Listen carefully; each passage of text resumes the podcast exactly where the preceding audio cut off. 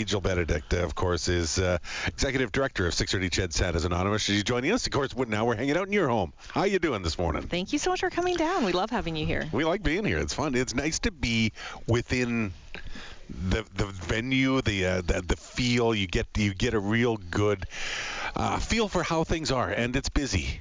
It's very busy, and you're right, because when you're here, it's very tangible. Our program, we receive a toy, it goes into a gift bag, and then we provide it to a child. So whether when people come in to volunteer or just even see our depot, it's you can really see the impact just right when you walk in. You see bins full of toys, you see uh, bookshelves full of books, you see stuffies, you see bags that are already done, but it, it's still not enough. It really isn't. Actually, you know, a volunteer said something this weekend, and it's true. He's like, as quick as you fill those bags, those bins are emptying. Mm-hmm. And he was surprised. It was his first time here, and he was shocked to see how quickly that happens. And it's true because, you know, these bins, they look very full, but, you know, you can only, it's maybe one hundred kids per bin, and we're serving over twenty thousand kids. So it looks very impressive, but then there's also some bins that are getting very low. So that's why today's so important. Well, let's focus in on the areas of need right now as we get into crunch time. Uh, a week and a half away from delivery days. Infants. Infants, we are so low on toys for those kids that are under twelve months. So those are from whether they are one day old or, you know, right up to that eleven months old. We are down to our last bins. Um, and, you know, it's a hard age to buy for. And I know that. And I know that can be a bit tricky for folks. But, you know, we're really looking for those ones that say all ages, zero month plus, uh, three month plus, six month plus. Those are the toys that we are absolutely desperate for right now. Give me some examples. Yeah. Rattles. Just, you know, just rattles. Well, and I think this is a thing for babies. It can be a bit basic, and I think sometimes people don't see that play value when they look at a rattle. Or, you know, I think of, you know, my kids when they were little and they had those little socks that would make noise that they'd put on their feet. That is very developmentally important for babies, and that is what they play with. Um, so little things like that, or the things, those stroller toys, that brings an oh, okay. immense amount of joy to a child when they're out on a walk or they're out for a car ride. So there's those things that can kind of hang from the top of their car seat.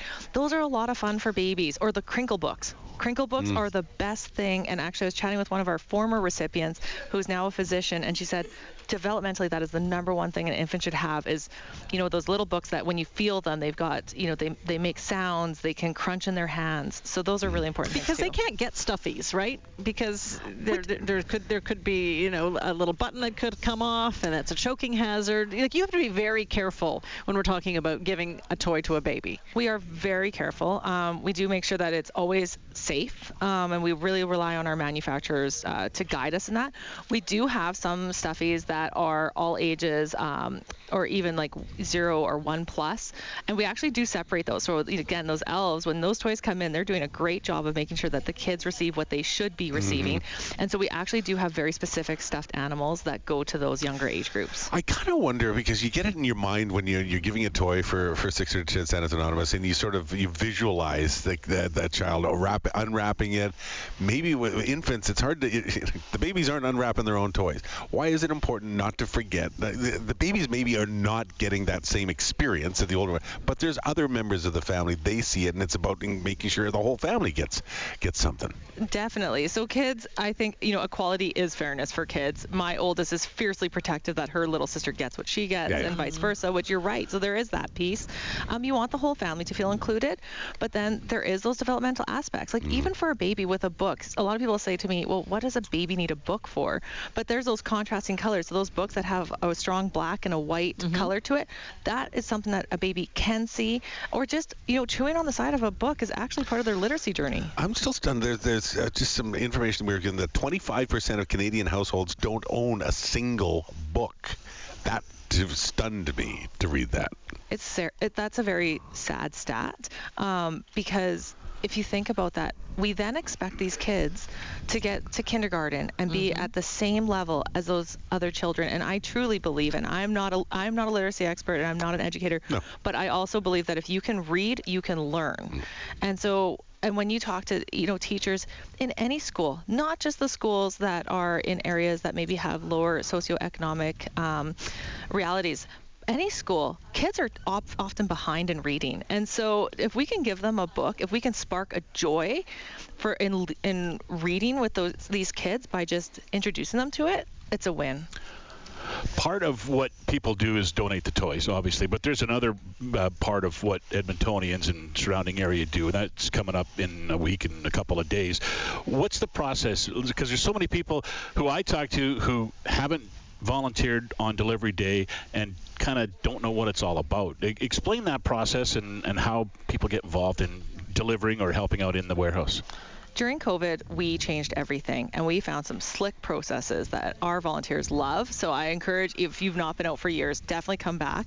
And most people who come always come back, um, which is really phenomenal, because I think that shows the impact, right? Yeah. But we, I just want to say, like, from a, because I, I'm always a porter, right? And and from that perspective, we used to see people, give them their bags, and they'd be gone. But I kind of really like now how we're with them start to finish, because, and we get to talk to them, and we get to hear some stories, and we get to, they introduce us to their kids or their grandkids who they brought with us. You know, they're third generation people who are doing this, right? So you, they come in, you greet them, you give them their parcels, and then you help them out to the car. And it's like it's like a complete, uh, you know, it's like a, it puts a whole wrap on things. And I've enjoyed that the last couple of years so much more than, than in the years past, just because you get to know the people who are coming in. They're not just another face. Definitely. Well, our drivers, so we'll have a thousand drivers take out those bags, which is amazing to have that many drivers come through um, just over such a short, you know, it's a weekend, over two days. And then Morley's the first one. He's the first one signed up as a porter every single year and does an amazing job. He works so hard. Um, but you're right, because you get to go out and talk to the delivery drivers. Our delivery drivers have incredible stories. They've been doing this for decades, some of them. They've been doing, it's intergenerational. They did it with their parents, now they're doing it with their kids.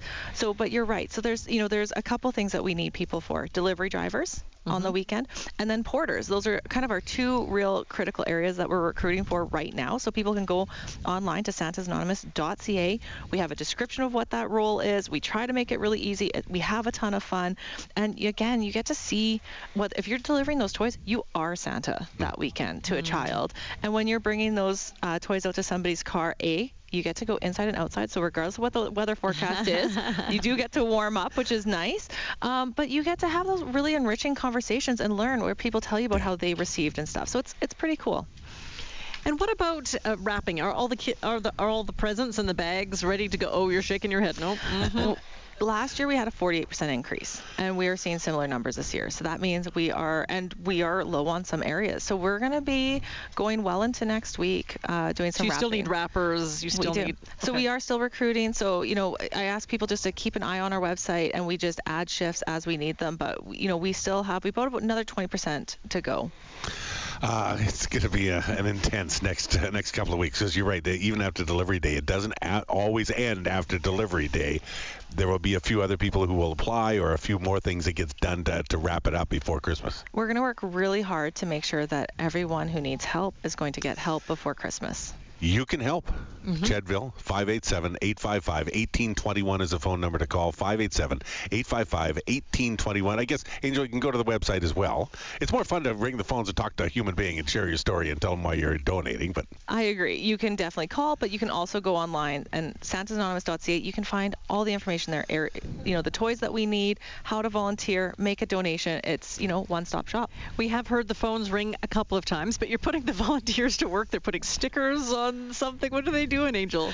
Right now they're preparing those family labels. So, okay. You know, we talk about building the gift package in this room. Mm-hmm. Uh, those labels actually tell us everything we need to know to actually create a bag that is somebody's Christmas. Mm. Uh, Angel, we'll see you throughout the morning. You're going to be here all through the day for Santa's Day here on six thirty CHED. She probably doesn't even leave. There must be an office somewhere with a bed. There's a cot. There's a cot back in the corner. It's a, the teddy bears from Teddy Bear Toss. It's a great bed for us. Oh, I can only imagine. All right. Thanks so much, Angel. Angel Benedict, Executive Director of six thirty CHED Santa's Anonymous.